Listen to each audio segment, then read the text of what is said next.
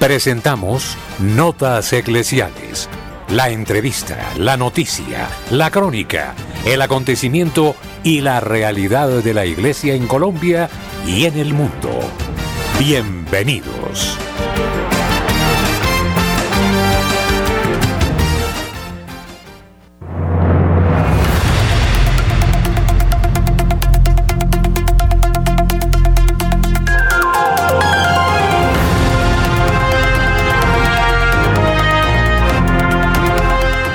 Amables de Radio María, muy buenos días. Nuestro cordialísimo saludo.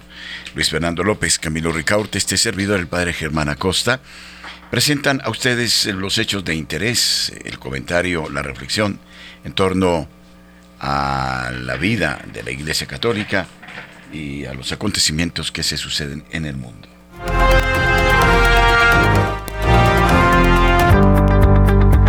La opinión el análisis. Editorial en Radio María.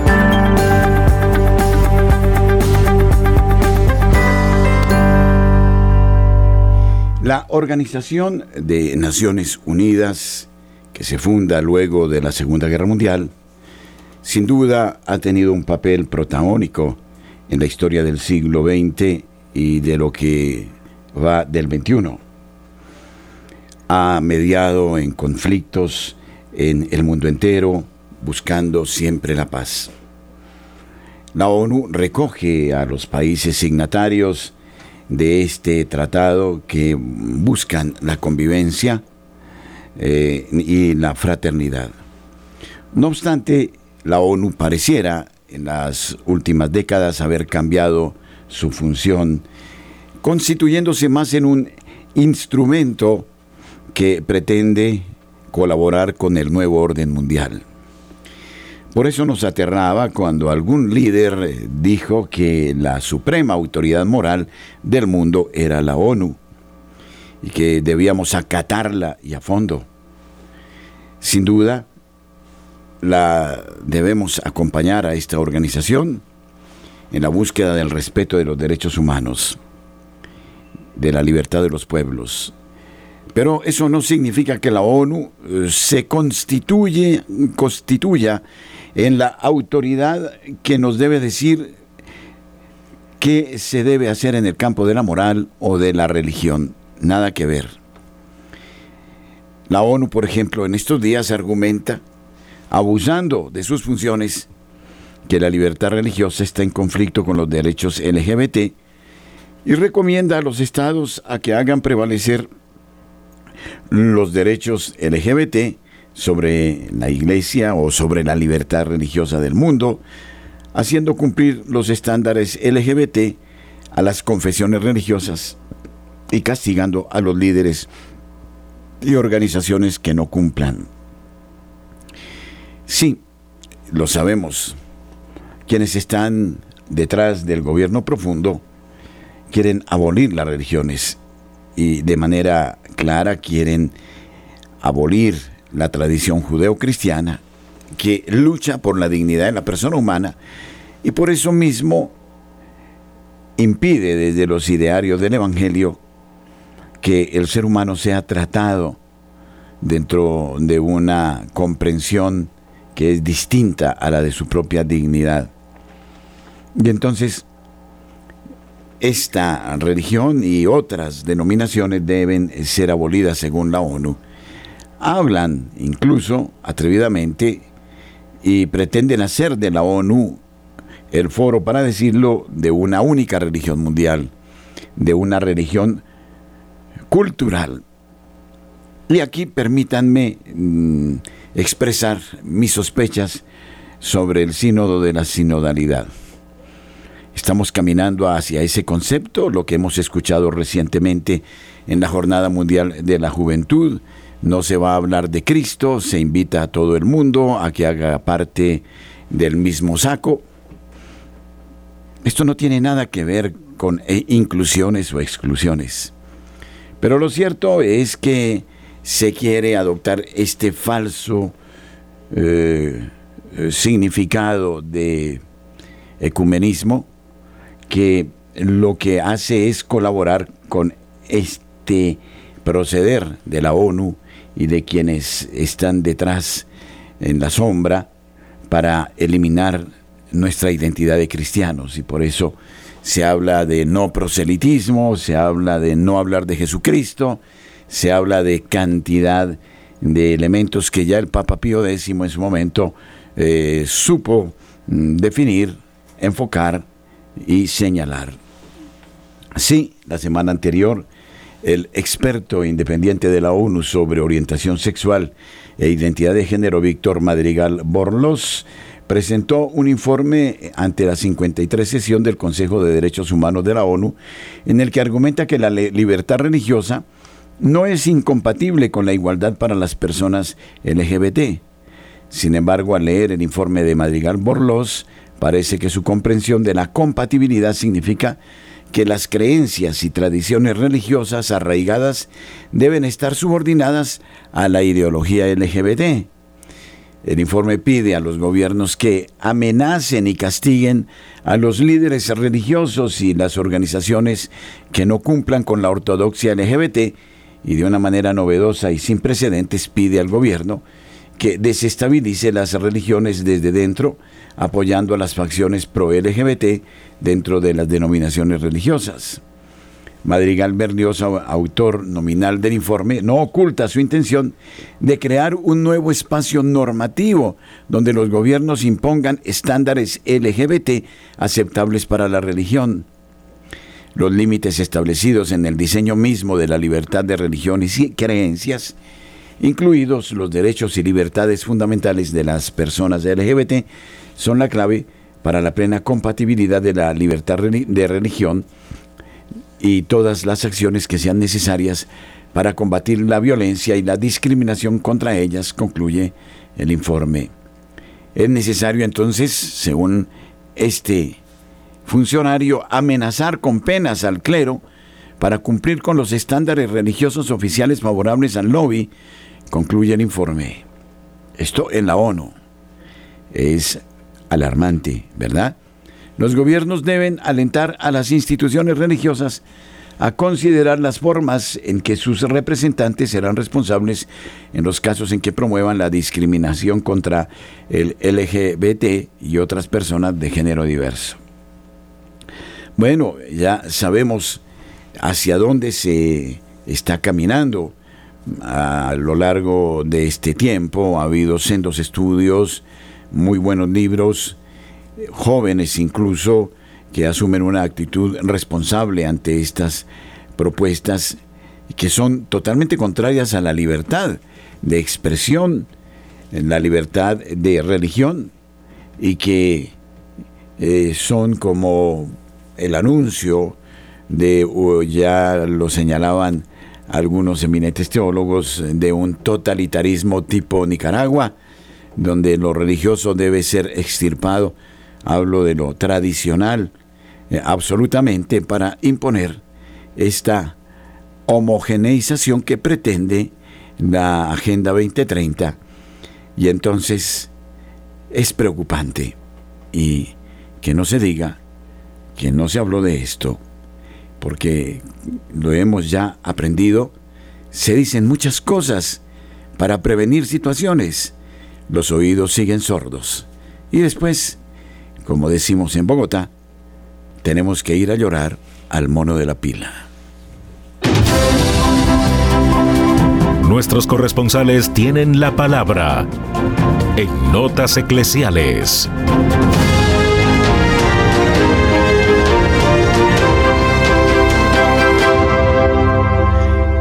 Nairo Salinas Gamboa informa desde la ciudad de Bucaramanga. Muy buenos días, Padre Germán Acosta. Muy buenos días para todos los oyentes de Radio María.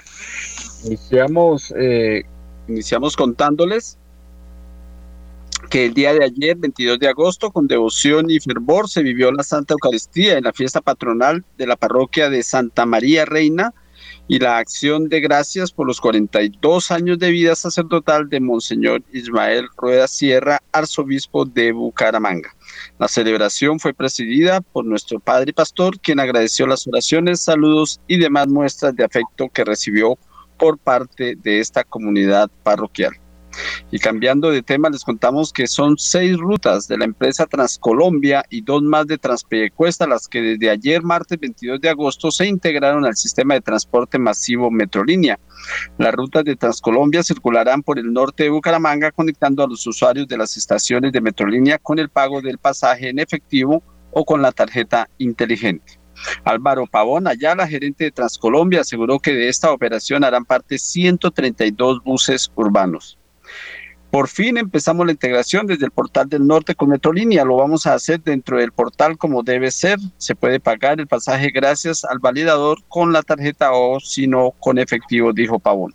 Las rutas de Transcolombia que se integrarán y contarán con validador son la 14 o AN4 entre Puente Tierra, Ciudad Valencia, la 15 o AN2 entre Bosconia la Ladrillera, la 17 o AN7 entre Villas de San Ignacio, Cancha del Dangón, la 21 o AN1 entre el Pablón, eh, Estoraques, la 23 o AN5 entre Villa Elena, El Porvenir y la 24 o AN8 entre Colorados, Estoraques. En cuanto a pie de cuesta, desde este martes eh, pasado se hizo la integración de dos rutas que son 52 APD4 y 53 que conectaron los sectores de Nueva Colombia y la feria en pie de cuesta con el estadio de Bucaramanga por la carrera 21. Y mientras esto sucede también, por otra parte, hay un meeting en este momento por, el Sindicato de Trabajadores de Metrolínea. Desde las 7 de la mañana se han reunido un grupo de trabajadores de Metrolínea para exigir información sobre lo que sucederá con ellos tras la inminente liquidación del ente encargado de la prestación de servicios de Metrolínea. Pues los trabajadores se han reunido en la plazoleta de la estación de Provenza Occidental de Transporte Público desde esta mañana. Los empleados comentan que han tenido que escoger ese lugar y hora porque no ha sido posible tener permisos sindicales y han tenido que programar la protesta antes del inicio de sus labores. La disolución de la empresa de tránsito y la falta de información han sido lo que ha motivado a los, trabajadores a reunirse hoy. Desde Bucaramanga y para Notas Eclesiales, Nairo Salinas Gamboa, feliz y bendecido día. Saludamos a Julio Giraldo en la capital del Atlántico, en la ciudad de Barranquilla, allá. Radio María en Barranquilla, vía satélite. Buenos días. Muy buenos días a toda la amable audiencia de Radio María en Colombia y el exterior. Un saludo cariñoso para la mesa de trabajo. Y esto es lo que hoy hace noticia en Barranquilla y la costa norte colombiana. Tormenta tropical deja muchos estragos en su paso por la costa norte colombiana, inundaciones en Cartagena y otros lugares de la costa y amenazas de lluvias hasta que pase totalmente esta tormenta, aunque se anuncian otras. Y aumenta la violencia contra la población LGTB en la ciudad de Barranquilla. Se dice que durante este año ha aumentado en más de un 70% la agresión, los asesinatos, la violencia contra esta gente que no tenemos por qué agredirla. A nadie se puede agredir por cosas como estas que tenga una tendencia distinta a la nuestra y que a la larga pues no le están haciendo mal a nadie tampoco. La gente los agrede, los mata. Esta es la falta de tolerancia entre los seres humanos, que no sabemos entender ni comprender la problemática de cada ser humano. Ojalá en cualquier momento aprendamos esto. Bueno, eh, con estas noticias nos despedimos hoy desde la ciudad de Barranquilla y para Radio María. Julio Giraldo. José Luis Hernández, en Medellín, es noticia. Buenos días. Aquí llegamos desde la ciudad de Medellín con toda la información de las noticias. Atención. Avianca anunció nueva ruta que conectará a Medellín con importante destino internacional. La aerolínea Avianca anunció la apertura de ventas de la nueva ruta directa y sin escala Medellín-San Juan de Puerto Rico-Medellín desde el primero de diciembre. La compañía operará ocho vuelos semanales y tendrá una oferta de más de 1.400 sillas a la semana para la ruta.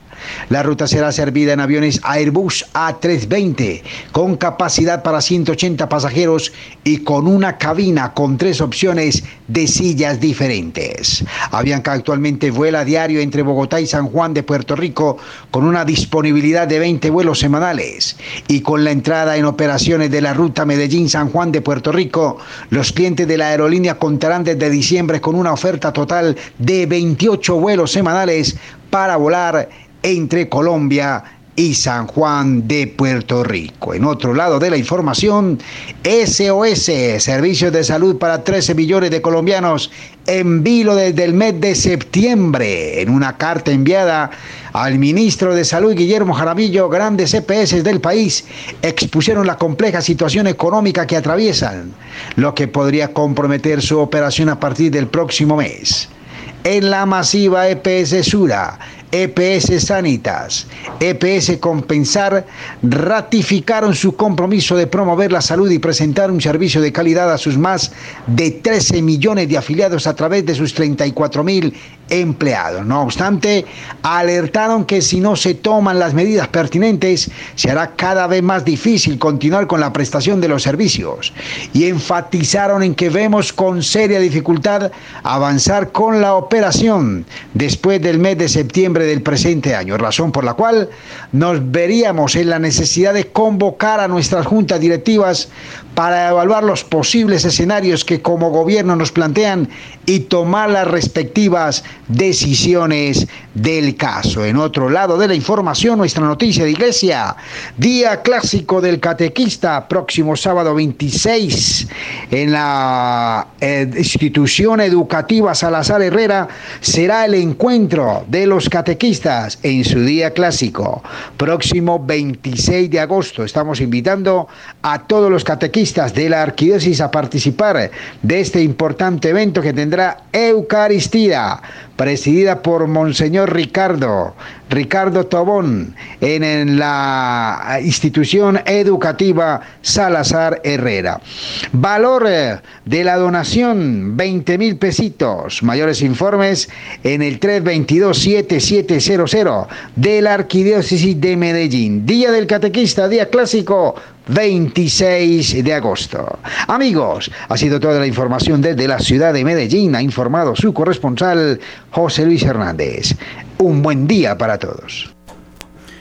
Vinculamos a Marta Borrero desde la ciudad de Cali. Esta es eh, su información. Hola, muy buenos días. Las plazas de mercado de Cali están pasando su peor momento. Cali está padeciendo inconvenientes con la infraestructura de las plazas de mercado de la ciudad falta de recursos y poco compromiso desde la administración distrital han generado la situación crítica que se vive en este momento. Hace 11 meses Cali contaba con seis galerías, Alameda, Santa Elena, Alfonso López, Porvenir, La Floresta y Siloé. Sin embargo, esta última, la de Siloé, sufrió un gran incendio que consumió su estructura en septiembre del año pasado. En este sentido, la infraestructura de las plazas de mercado de Cali durante los últimos cuatro años se quedó sin mantenimiento. Esta situación la ha reseñado el visor de seguimiento al Plan de Desarrollo 2020-2023 de la Alcaldía. Según este documento, la conservación de los espacios en las galerías tuvo un 0% de ejecución. Igualmente, otro de los proyectos que tampoco se llevó a cabo fue la incorporación de nuevas plazas de mercado en la ciudad. La ausencia de proyectos para el mantenimiento también afectó a las edificaciones propiedad del distrito coyuntura que generó los datos del visor de seguimiento, que evidencian que la Unidad Administrativa Especial de Gestión de Bienes y Servicios de Cali no tuvo avances en la implementación. A pesar de esto, esta dependencia registró un cumplimiento superior al 80% en cuanto a la actualización del inventario de bienes muebles propiedades de la alcaldía. Es decir, a estas alturas de esta administración tenemos que hubo un 0% de ejecución en la infraestructura de las galerías y un 80% en los bienes muebles propiedad de la alcaldía. Y bueno, pensando en esto, sigo insistiendo con la necesidad que tenemos tan grande de orar por la eh, próxima elección del alcalde de Santiago de Cali. Va liderando las encuestas en este momento, pues las encuestas del Centro Nacional de Consultoría que pregunta a los caleños por quién votaría en este momento y pues en este momento va liderando el Chontico Ortiz, seguido por Alejandro Eder y en un tercer puesto está Millerlandi Torres. Soy Marta Borrero, es urgente orar, intensificar nuestra oración y el conocimiento de las propuestas de los candidatos a la alcaldía.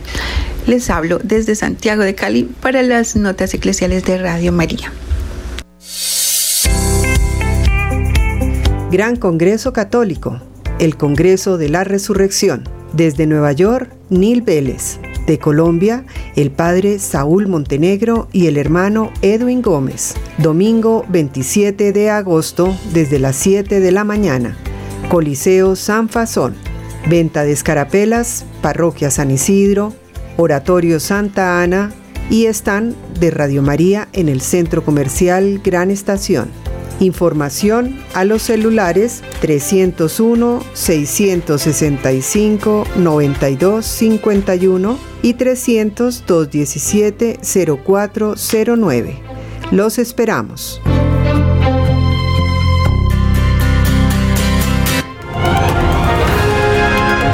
Precisamente a esta hora eh, nos acompaña Edwin un muy querido amigo de Radio María y quien eh, desde su movimiento Misión Posible está preparando este Congreso, el poder de la resurrección, con la presencia de el padre Saúl Montenegro y de Nick Vélez.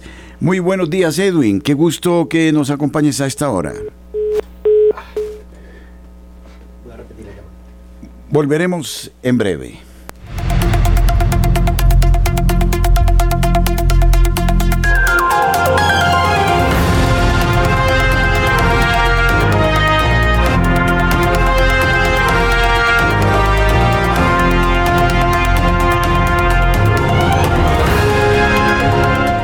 En tanto, la ONU propone imponer las religiones la ortodoxia homosexualista, ya lo habíamos eh, indicado anteriormente. Científicos disidentes alertan de que no existe la crisis climática Hubert Crescenti, profesor emérito de Geología Aplicada y expresidente de la Sociedad Geológica Italiana, y Alberto Restinzi, profesor de Geología Aplicada de la Sapienza, firman una carta pública eh, titulada No hay emergencia climática. Ambos forman parte de Climate Intelligence, un grupo de científicos que cuestiona el dogma climático imperante. El grupo, como la carta, no duda eh, la alta probabilidad de que estemos en los inicios de un cambio climático significativo, pero sí otros dos artículos esenciales del dogma, que suponga una catástrofe y que sea culpa de la actividad humana. También alertan del peligro de las eh, medidas que se están aplicando y proponiendo para combatir la presunta emergencia, remedios que pueden ser mucho peores que la hipotética enfermedad. Esta alarma injustificada está contaminando la conciencia incluso de los líderes políticos de alto nivel, circunstancia que los lleva a enfrentar problemas reales de riesgo, no con prevención, sino con medidas que, de hecho, ni siquiera abordan los problemas, dicen en la carta, y siguen. La emergencia climática que genera pánico y más preocupación se refiere a que la temperatura media global sería alrededor de un grado más alta que hace más de un siglo este fenómeno, que es natural y no necesariamente desagradable, se está atribuyendo sin ninguna razón científica a todos los eventos meteorológicos severos y con ellos a todos los daños que hasta la década de 1980 se incluían en las actividades de prevención y se estudiaban a través del análisis de riesgo. Así, eh, se hablaba de la vulnerabilidad humana eh, como elemento esencial, Por ejemplo, las muertes por olas de calor, fenómenos de sequía, fenómenos de inundaciones y más se atribuyen a este grado de temperatura superior al valor de hace más de un siglo. Concluyen condenando la ilusión de la transición energética que está encandilando a la opinión pública y a algunos políticos al más alto nivel. Estigmatizamos la desinformación difundida por todos los medios de prensa y medios de comunicación masiva que evitan cualquier confrontación sobre cuál es el verdadero problema que afecta a la humanidad, especialmente en sus componentes más débiles la disponibilidad de energía abundante y asequible. Estigmatizamos la negativa de quienes manejan el terror de la falsa alarma climática a discutir los aspectos, aspectos técnicos científicos de la supuesta alarma que han lanzado y las falsas soluciones que proponen. Con independencia de que la visión de Clintel tenga más o menos probabilidades de ser cierta, y no hay modo de descartarla sin más con datos duros, para los católicos, las dudas sobre la certeza del dogma climático tiene un significado particular debido a que el Papa Francisco ha dedicado una energía y un tiempo desmedidos a predicar la versión estándar del fenómeno tan alejado de las cuestiones de la fe católica. Desde hace muchos años, uno de los temas centrales del Papa ha sido emitir firmes advertencias sobre catástrofes inminentes si no se toman medidas en materia climática. Tales argumentos se han hecho regularmente en sus muchas reuniones o mensajes a varias organizaciones internacionales y por supuesto aparecen en gran medida en su encíclica Laudato Si de 2015. A principios de este año, el Dicasterio para la Promoción del Desarrollo Humano Integral dirigido por el cardenal eh, Michel Cerny, incluso se asoció con un grupo sueco de sostenibilidad climática para imprimir medio millón de copias de un folleto que se enviará a las parroquias de todo el mundo. El texto trata sobre cambio climático, biodiversidad, agua, producción de alimentos, contaminación del aire, consumo sostenible y vínculos entre sostenibilidad y justicia social. Sin embargo, mientras el Papa continúa emitiendo mensajes alarmistas sobre el clima y el calentamiento global, sus declaraciones no quedan sin respuesta. Ya se han señalado los temas centrales contra la vida de las agendas climáticas que promueve, pero su apoyo continúa sin cesar.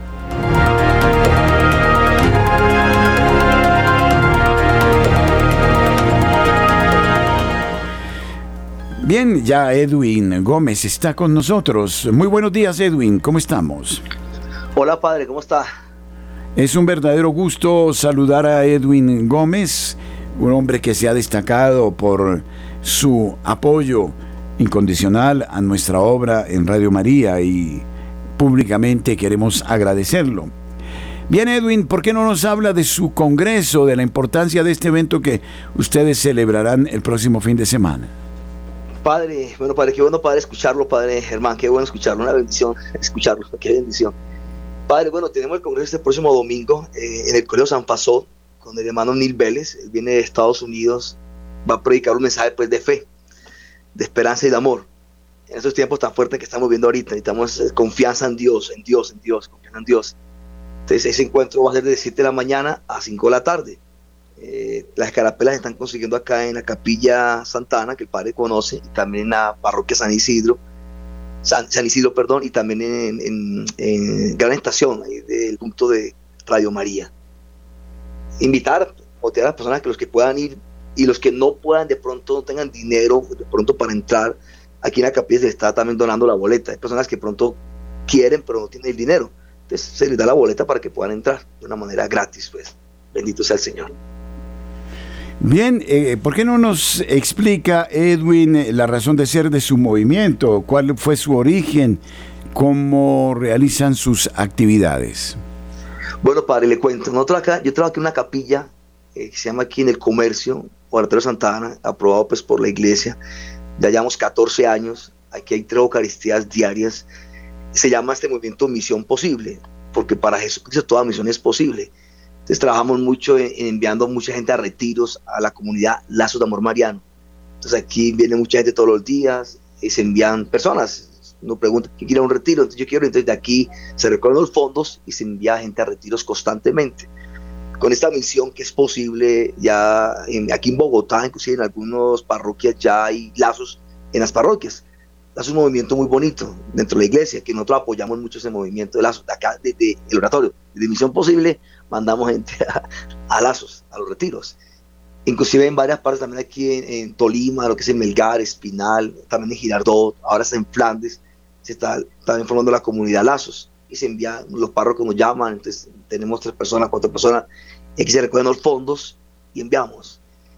También últimamente también estamos también apoyando también la oratorio, también la emisora Radio María, también estamos apoyando en lo que se pueda a Radio María, que es una emisora de Dios y de la Virgen.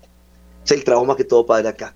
Es un trabajo totalmente de evangelización, sin ánimo de, lucro de nada, porque yo no vivo esto, yo tengo unos negocios de los cuales Dios me bendice, y aquí trabajamos pues todo el tiempo acá, escuchando personas, y que la gente tenga un encuentro con Jesucristo y con la Virgen María, que es lo más importante.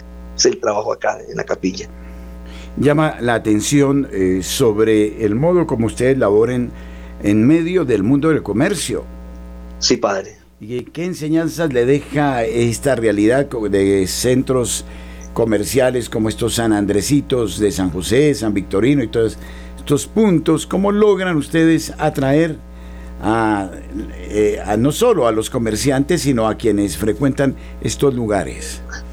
Padre, aquí algo muy bonito que nos, dijo un obispo, nos comentó de que aquí es como cuando Pablo predicaba en Corintio, que eran puertos. Pues, en, esos comercios pues no es fácil, porque aquí pues, se mueven muchas cosas, el dinero, muchas cosas. Y bueno, muchas cosas también del mundo, pues, pero entonces Jesús quiere estar acá para los comerciantes, para tocarlos a ellos. Y aquí testimonios, padres, muy grandes de comerciantes que se han convertido de verdad, unos testimonios de vida increíbles, personas que han sido transformadas totalmente por Dios.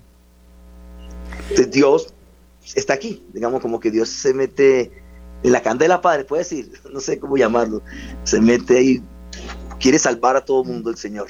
Por eso está aquí en el comercio, en medio de todo este ajetreo, corre, corre. Y por ahí tengo eucaristías acá, porque hay gente que trabaja mucho, entonces tiene una misa de 8 o 2 o 30, la gente viene. Y también está el Santísimo también expuesto, de 5 de la mañana a 9 de la noche. Entonces aquí hay, hay todo el día movimiento acá de personas y es muy bonito el trabajo aquí, padre, es un trabajo muy bonito. Sí, y eh, creo que es su centro de culto, aprobado por la Arquidiócesis de Bogotá, eh, ha despertado toda una actividad que creo que ni ustedes mismos las la imaginaban. No, para nada. Es que aquí empezamos, padre, con una misa al mes. una misa al mes.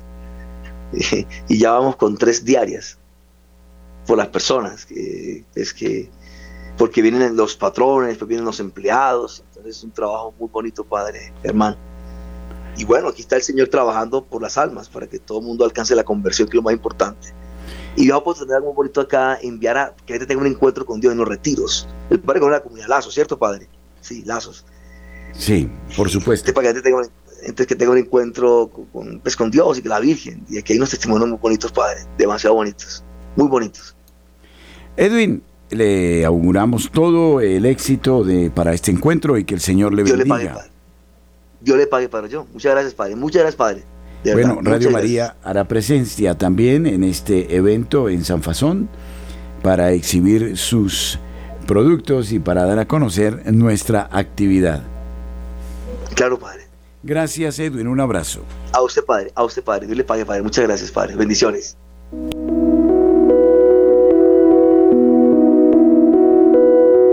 Somos Radio, somos Radio María.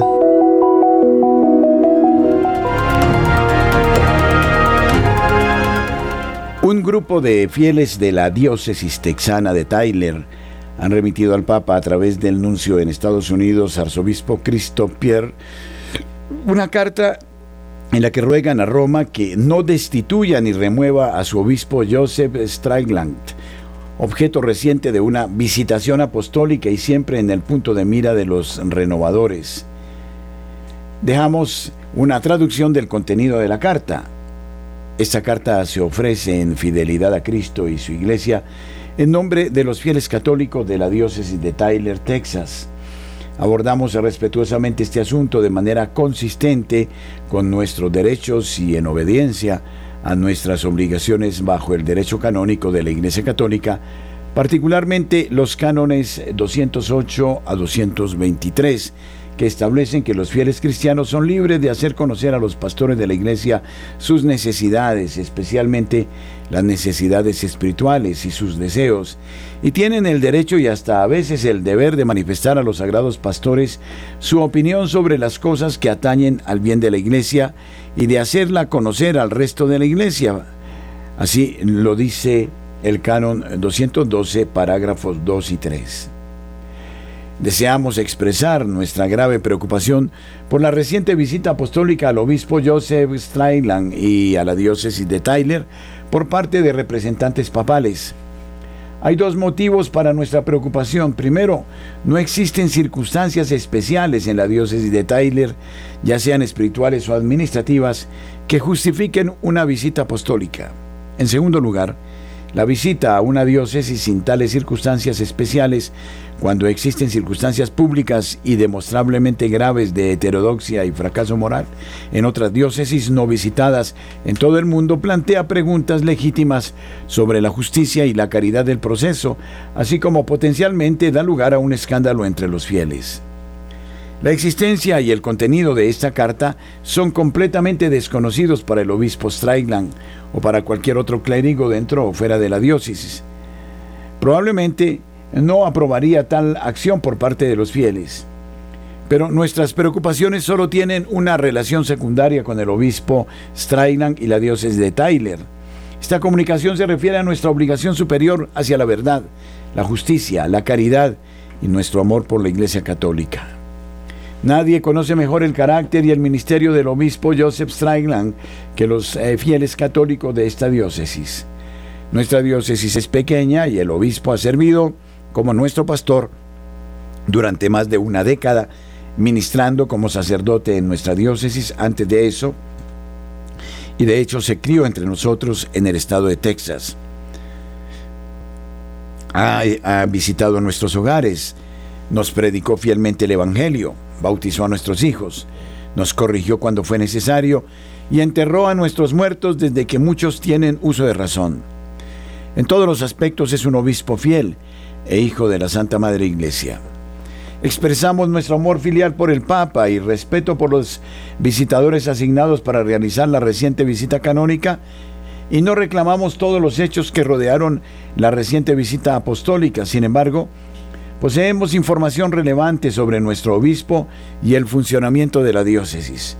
Humildemente afirmamos que es razonable concluir que el conocimiento de los fieles católicos de la diócesis sobre el obispo y el funcionamiento espiritual y administrativo de la diócesis es en muchos aspectos mayor que el de los visitantes externos con una misión de investigación transitoria de duración extremadamente corta.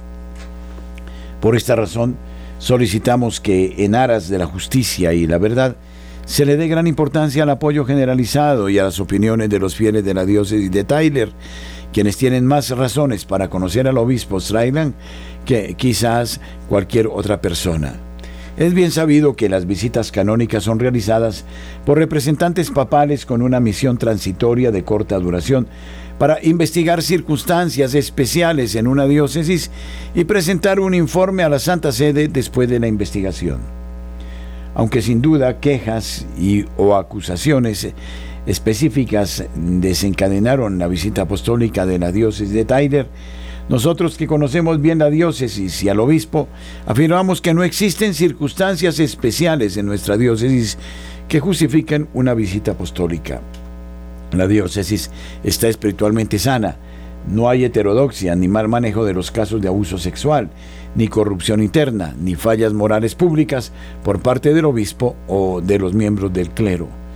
Durante décadas, las predicaciones y declaraciones públicas del obispo Straidan han afirmado y defendido el depósito de la fe que se encuentra en los libros canónicos de la Sagrada Escritura y la Sagrada Tradición y preservados indefectiblemente por el magisterio ordinario y extraordinario de la Iglesia Católica. Esto es ampliamente conocido y apreciado en nuestra diócesis.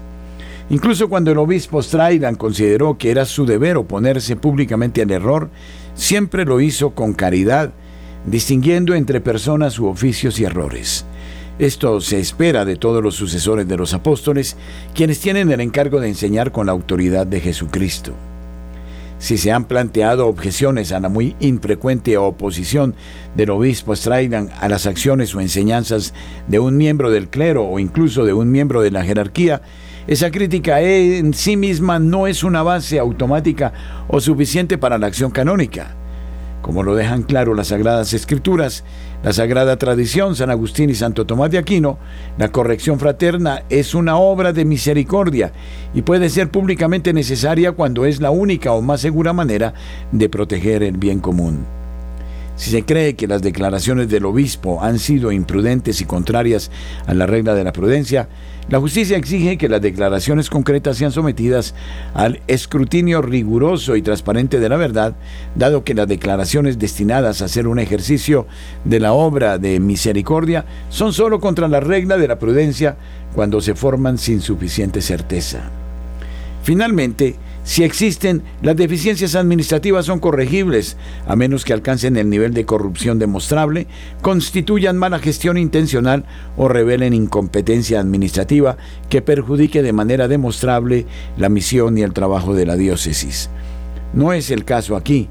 Si bien existen algunas deficiencias administrativas en prácticamente todas las organizaciones, la diócesis de Tyler no tiene problemas aparentes que constituyan circunstancias especiales que justifiquen una visita apostólica. La visita a una diócesis sin circunstancias especiales que justifiquen una visita canónica, mientras que algunas diócesis son públicamente conocidas por tener problemas administrativos y algunos obispos hacen declaraciones públicas heterodoxas sin tal visita, parece injusta y da lugar a un escándalo. Ni la diócesis de Tyler ni su obispo están libres de imperfecciones y debilidades. Sin embargo, es una diócesis saludable y el obispo Strailand es un obispo ortodoxo y pastoral cuando la Iglesia Católica Mundial necesita pastores así debido a la grave crisis que enfrenta. Hay innegables y numerosos escándalos morales entre el clero. No es el caso de la diócesis de Tyler. La asistencia a misa semanal ha disminuido drásticamente en casi todas partes, pero no en la diócesis de Tyler. Se informa que el número de personas que abandonaron la práctica de la fe católica aumentó de menos de 2 millones en 1975 a más de 30 millones en la actualidad, pero la diócesis de Tyler está creciendo. Los clérigos e incluso miembros de la jerarquía hacen declaraciones contrarias a la fe en toda la iglesia, pero no en la diócesis de Tyler. Aún así, la diócesis de Tyler recibe una visita apostólica, mientras que otros con circunstancias especiales obvias no son visitados ni corregidos. Esta realidad no puede evitar plantear serias dudas sobre la justicia de la reciente visita apostólica a Tyler, Texas. Peor aún, podría conducir al mal espiritual del escándalo. No estamos sugiriendo que la visita apostólica a la diócesis de Tyler fuera mala, pero los fieles afirmarlo podría ser en sí mismo un gran mal. Santo Tomás de Aquino señaló que se dice que las personas se escandalizan cuando son llevadas al pecado debido a un acto de otra persona que no es del todo correcto. Nos preocupa especialmente lo que la Sagrada Escritura llama el escándalo de los pequeños. Mateo 18:6, cuando la gente se escandaliza por su debilidad. Estamos profundamente preocupados de que no sea del todo correcto que una diócesis como la diócesis de Tyler y un obispo como el obispo Joseph Strailand reciban una visita apostólica de investigación mientras decenas de errores graves en otras diócesis no se investigan, dice la carta, entre otras ideas y eh, que dejamos a consideración de ustedes. Apreciados oyentes de la ciudad de Palmira, gracias por distinguirnos con su amable sintonía. Somos familia. Nuestra madre nos acoge con singular afecto. Somos invitados a su casa para vivir unidos la experiencia de comunión con nuestros hermanos. Nos encontraremos este sábado 26 de agosto, entre las 2 y las 6 de la tarde, en la parroquia María Auxiliadora, carrera 27, número 12A07, Barrio Las Américas, en Palmira Valle. Agradecemos la gentileza del Padre Pablo Hurtado, quien nos convoca para un momento de reflexión en torno al tema La realidad purgante manifestada en nuestro cuerpo. Tendremos como invitada a la doctora Diana Rojas, médica según Santa Hildegarda. Mayores informes al celular 315 216-7351. Ofrenda 20 mil pesos. Los esperamos.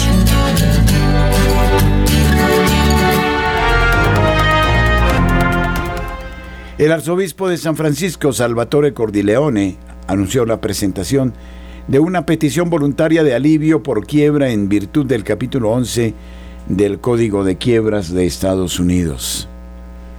La presentación es necesaria para gestionar y resolver las más de 500 demandas por abuso sexual infantil presentadas contra la arquidiócesis en virtud del proyecto de ley 218 de la Asamblea de California, que permitió que se presentaran reclamaciones de décadas de antigüedad antes del 31 de diciembre de 2022 que de otro modo habrían prescrito.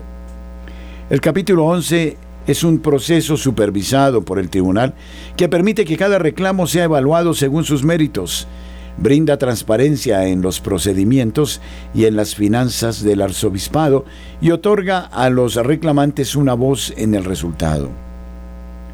La presentación del capítulo 11 detendrá todas las acciones legales contra la arquidiócesis mientras desarrollan un plan de reorganización que se basa en activos y cobertura de seguro disponibles para ser utilizados para resolver reclamos con sobrevivientes de abuso. Esta es la segunda vez que California permite que presuntos sobrevivientes presenten casos de abuso sexual infantil prescritos o vencidos. En 2003, California creó una ventana similar desde entonces, la Arquidiócesis de San Francisco ha pagado más de 70 millones de dólares a los supervivientes en acuerdos legales mediante el uso de fondos de seguros y la venta de bienes excedentes. Las 88 parroquias dentro de la arquidiócesis se administran y autofinancian de forma independiente y junto con sus escuelas parroquiales no están incluidas en la presentación. La Corporación de Apoyo a la Propiedad Real, la Corporación de Apoyo a Activos de Capital, las escuelas secundarias, los cementerios católicos, el seminario y la Universidad de San Patricio y las caridades católicas asociadas con el arzobispado tampoco están incluidos en la presentación y continuarán operando como de costumbre. A los empleados se les pagará como de costumbre y sus programas de beneficios continuarán ininterrumpidamente. A los proveedores se les pagará por todos los bienes y servicios entregados después de la presentación. La Arquidiócesis de San Francisco seguirá sirviendo a los 442 mil católicos en los condados de San Francisco, San Mateo y Marín, y sus sacerdotes y diáconos seguirán llevando a cabo sus misiones y ministerio dentro de la Arquidiócesis de San Francisco. La abrumadora mayoría de las eh, más de 500 demandas provienen de acusaciones de abuso sexual que ocurrieron hace 30 años o más y que involucraron a sacerdotes que ya no están activos en el ministerio o que han fallecido. La desafortunada realidad es que la arquidiócesis no tiene los medios financieros ni la capacidad práctica para litigar todos estos reclamos de abuso individual y por lo tanto después de mucha consideración, concluyó que el proceso de quiebra era la mejor solución para proporcionar una compensación justa y equitativa a los sobrevivientes inocentes que han sido perjudicados, dijo Salvatore Cordileone, arzobispo de San Francisco. Es la mejor manera de brindar una resolución necesaria a los sobrevivientes y al mismo tiempo permitir que la arquidiócesis continúe su sagrada misión para con los fieles y los necesitados. Debemos buscar la purificación y la redención para sanar, especialmente a los sobrevivientes que han cargado con el peso de estos pecados durante décadas, ha dicho el obispo Cordileone. ¿Crees saber qué es Dios? ¿Crees saber cómo es Dios? No es nada de lo que te imaginas, nada de lo que abraza tu pensamiento San Agustín. Nuestro correo info.col arroba Radio María de Colombia en la Internet.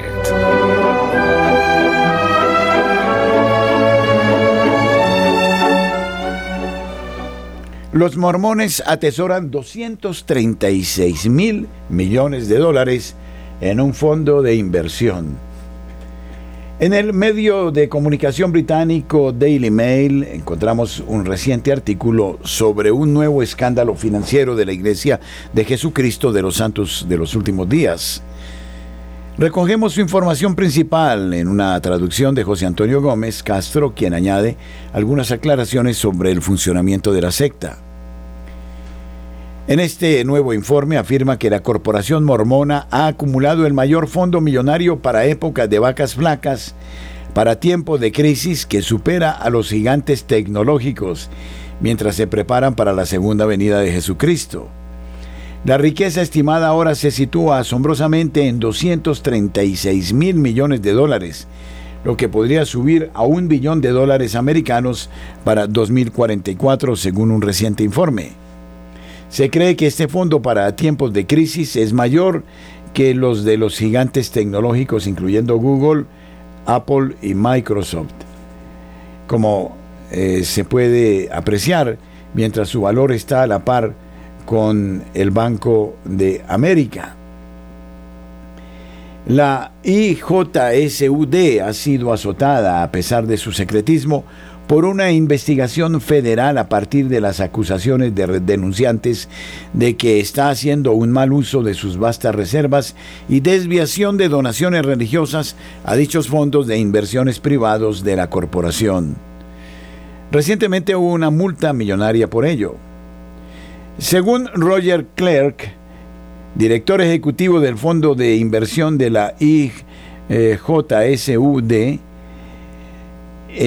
Ansain Peak, hasta que se retiró en 2020, ha dicho que las reservas de efectivo se están ahorrando para el próximo desastre económico y para la expansión en continentes más pobres como África. Afirma que tiene alrededor de 17 millones de miembros, aunque la cifra no es real, comparando los miembros activos y la asistencia a sus reuniones, y el que en muchos países han tenido que cerrar o unir congregaciones locales llamadas ramas o barrios, el equivalente a las parroquias católicas, por la falta de miembros o que acaban dejando de asistir. Según explica el Daily Mail, el valor estimado de sus fondos de riqueza está a la altura del Fondo de Riqueza Soberano de Corea del Sur, un país de 52 millones de habitantes. Su máquina de dinero es su brazo de inversión secreta, Unsigned Peak Advisors, que utiliza las donaciones como los diezmos y las ofrendas de ayuno, invirtiéndolas en acciones y obliga a sus empleados a que firmen NDAS, acuerdo de confidencialidad y no divulgación de por vida. Como saltaron por primera vez a la luz pública las revelaciones de que existían estas inversiones secretas usando las donaciones como los diezmos, que legalmente no deben ser usadas para ese fin, según las leyes que regulan la inversión y el fin al que deben ir destinadas las donaciones para las organizaciones religiosas, y ocultando sus grandes riquezas, muchos miembros optaron por dejar de realizar donaciones. Según las normas de la IJSUD, cada miembro debe entregar la décima parte de los ingresos que recibe es una obligación entregar este dinero incluso antes de que pueda realizar pagos elementales personales o familiares como vivienda y alimentos. Se utiliza la persuasión coercitiva para que cada mormón tenga que efectuar ese diezmo. Cada año los mormones tienen un ajuste de diezmos con el líder local. Si el miembro quiere asistir a los templos donde realizan rituales para muertos y vivos, pasan por una entrevista con el líder local, una especie de parroquia, y con el líder de lo que llaman estaca, una especie de diócesis. Si el miembro no paga un diezmo íntegro, aunque cumpla con todos los preceptos, se le niega la entrada eh, donde se realizan estos eh, rituales secretos. De esa forma los mormones saben no solamente de la vida personal de cada miembro, sino que también eh, se enteran de lo que gana cada uno y tienen registros de si cada miembro es un pagador de los diezmos íntegro parcial o eh, no pagador. Bueno, a estas alturas del siglo XXI encontrar gente tan estúpida que siga dando los diezmos de esa manera, me parece que es ya el colmo. Muchísimas gracias a todos ustedes por habernos acompañado hasta este instante. El Señor les bendiga y sigamos en Radio María. Ahora nos acompañará Francisco Escobar.